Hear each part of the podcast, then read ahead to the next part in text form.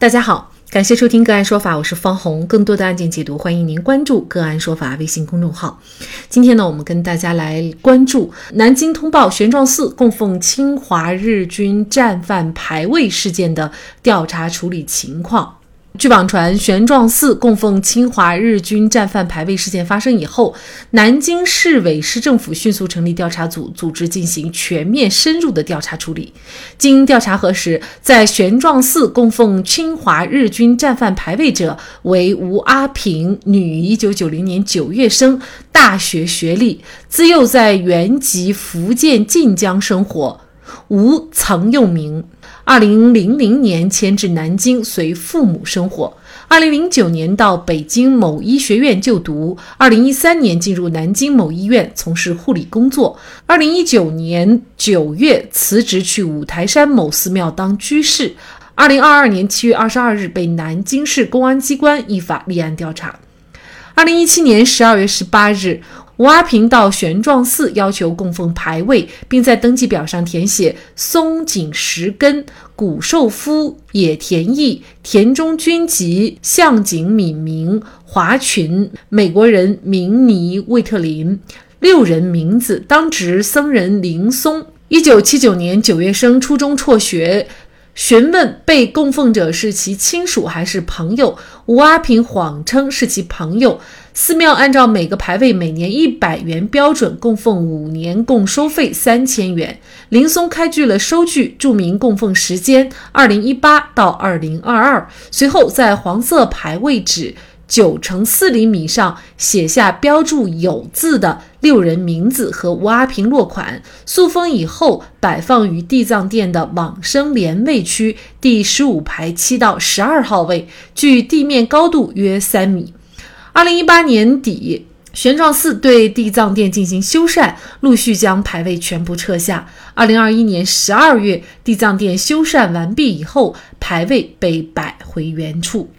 二零二二年二月二十六号，一名女信众从玄奘寺地藏殿寻找自己供奉的牌位，僧人庆玄、陆玄与几名游客一起帮助寻找，期间发现了侵华日军战犯牌位，一游客拍下照片。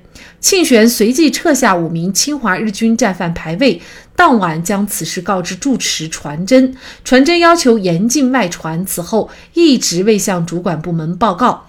七月二十一号，拍照游客将照片发布到社交平台，被大量转发，引起社会高度关注。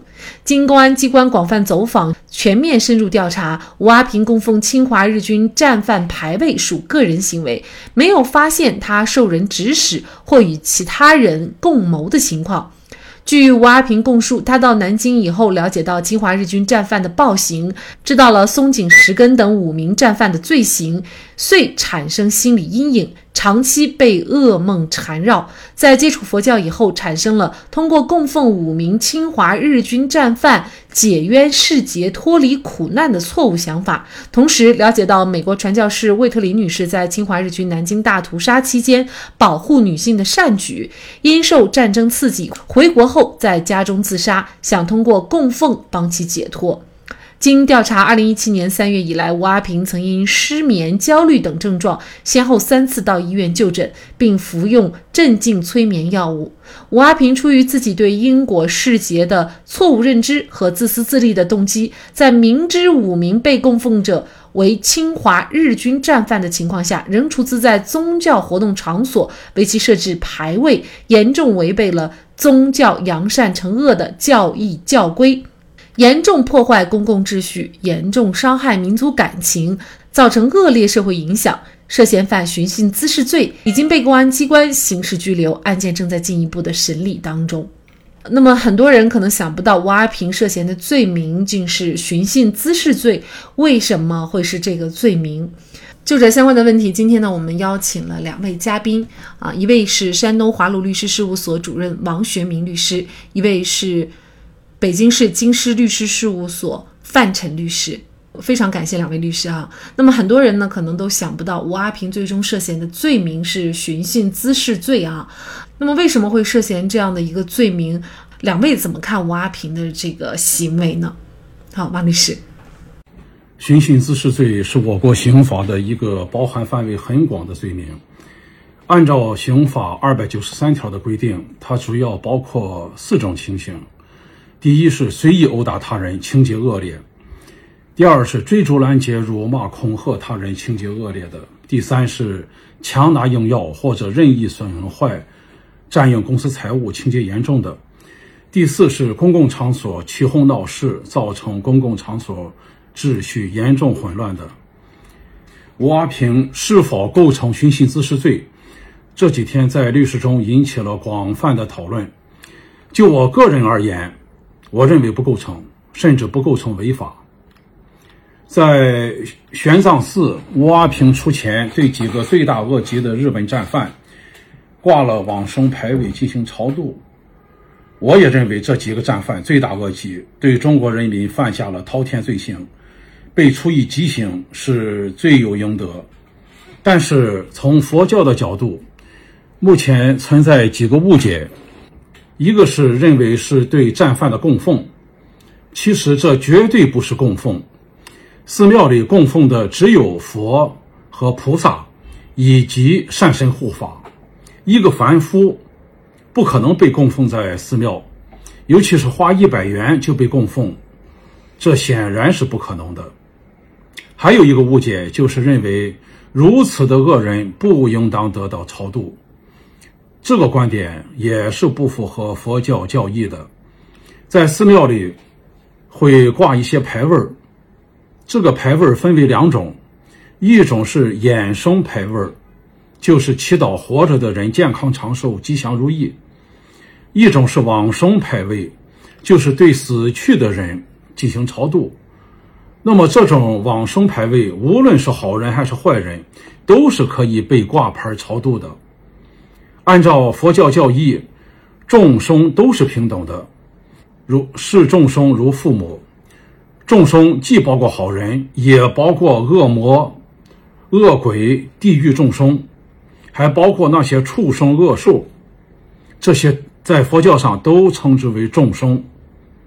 佛教慈悲为怀，对那些做了很多坏事、恶事，来世要遭报应的，要受地狱报应的，对他们。佛教徒是对他们是持有这个怜悯的心态，可怜他们。佛教的信众在诵经做佛事后，都要回向给自己累生累世的冤亲债主。这些冤亲债主既包括自己累生累世伤害过的众生，也包括伤害过自己的众生。希望他们来世不要受地狱苦，希望他们能够忏悔自己的罪业，希望他们来世不要再作恶。弃恶扬善，最终所有的众生都能成佛。地藏菩萨这个发了一个大愿，就是地狱不空，誓不成佛。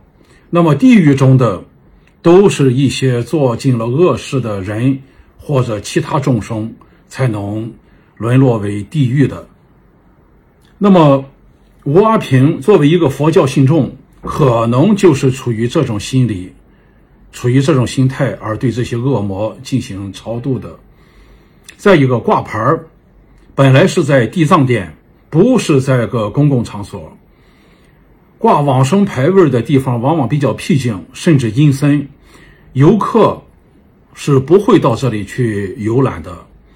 因此，也不属于刑法二百九十三条规定的在公共场所闹事，造成公共场所秩序严重混乱的行为。总之，这是一场不懂佛教教义、单纯的是普通民众的民族主义心理所造成的一场误会而导致的闹剧，既不构成犯罪，也不存在所谓的是军国主义的帮凶等等。历史不能忘记，国仇家恨必须牢记，不能让这几个战犯在死后还要继续对中国人造成伤害。我建议对此事淡化处理为上策。最终按照法律，不会或者不应当判吴阿平有罪。嗯，那范晨律师，您对此是怎么看的呢？此是怎？这个吴阿平的行为呢？我我认为呢，呃，可能呃最靠近的就是第四款，就是在公共场所起哄闹事，造成公共场所严重呃秩序严重混乱的。啊，我认为是这样的。但是呢，即使这一款也很难跟吴阿平的行为能够呃对照起来。换而言之呢，这个指控他构成随行滋事，我认为可能这个罪名可能是不恰当的，确实很牵强。所以这个吴阿平的行为呢，是不是构成犯罪？我认为是这一个要考虑的问题。啊，除了随行滋事外呢，呃，我也没有想到有更好的罪名符合他的这个行为。那是不是就一定会构成犯罪呢？啊，我觉得这个需要我们法律人来思考。当然。除了用呃刑法的方法之外呢，还能不能用别的方法来处理？我认为是呃是可以的。比如说《治安管理处罚法》的二十七条啊，里面规定呢是利用邪教、会道门、迷信呃活动扰乱社会秩序、损害他人身体健康的，这个呢可以对他进行呃行政处罚。这个包括呢十日以上十五日以下的拘留，还可以处以呢一千元以下的这个罚款。我是否认为呢用行政处罚的方法？来处理是不是就可以？通告里面还说呢，呃，长期他被噩梦所缠绕，所以他的精神状况很不好。其实他是想通过这这个办法呢，可能想摆脱自己的这种啊不好的精神状态。所以我觉得从这个角度讲呢，他呃应该是跟其他的呃势力意识也没有关联，就是完全是一个个人的一个行为。呃，事后呢，我也询问了一些人呢，他们认为呢，这个供奉跟超度还是不一样的啊。呃，本案里面可能是一种超度的一个行为啊。通告里面提到了“供奉”这个词，呃，是不是一种供奉还是一个超度？我觉得可能还是有区别的啊。我觉得这个问题啊，可以请教一下这个呃宗教界的一些专家呃学者。显然，南京市委市政府成立的调查组在措辞中使用的是“供奉”两个字，供奉战犯是国仇家恨，而超度显然又是宗教用语。调查此事的人员不知道对佛教是否有着基本的了解，供奉和超度到底是不是一个含义？如果不是，那么通报的措辞和定性就会影响整个事件的定性和影响。汹涌澎湃的民族主义下，国家民族的发展更需要回归理性。好，在这里再一次感谢北京市京师律师事务所范晨律师。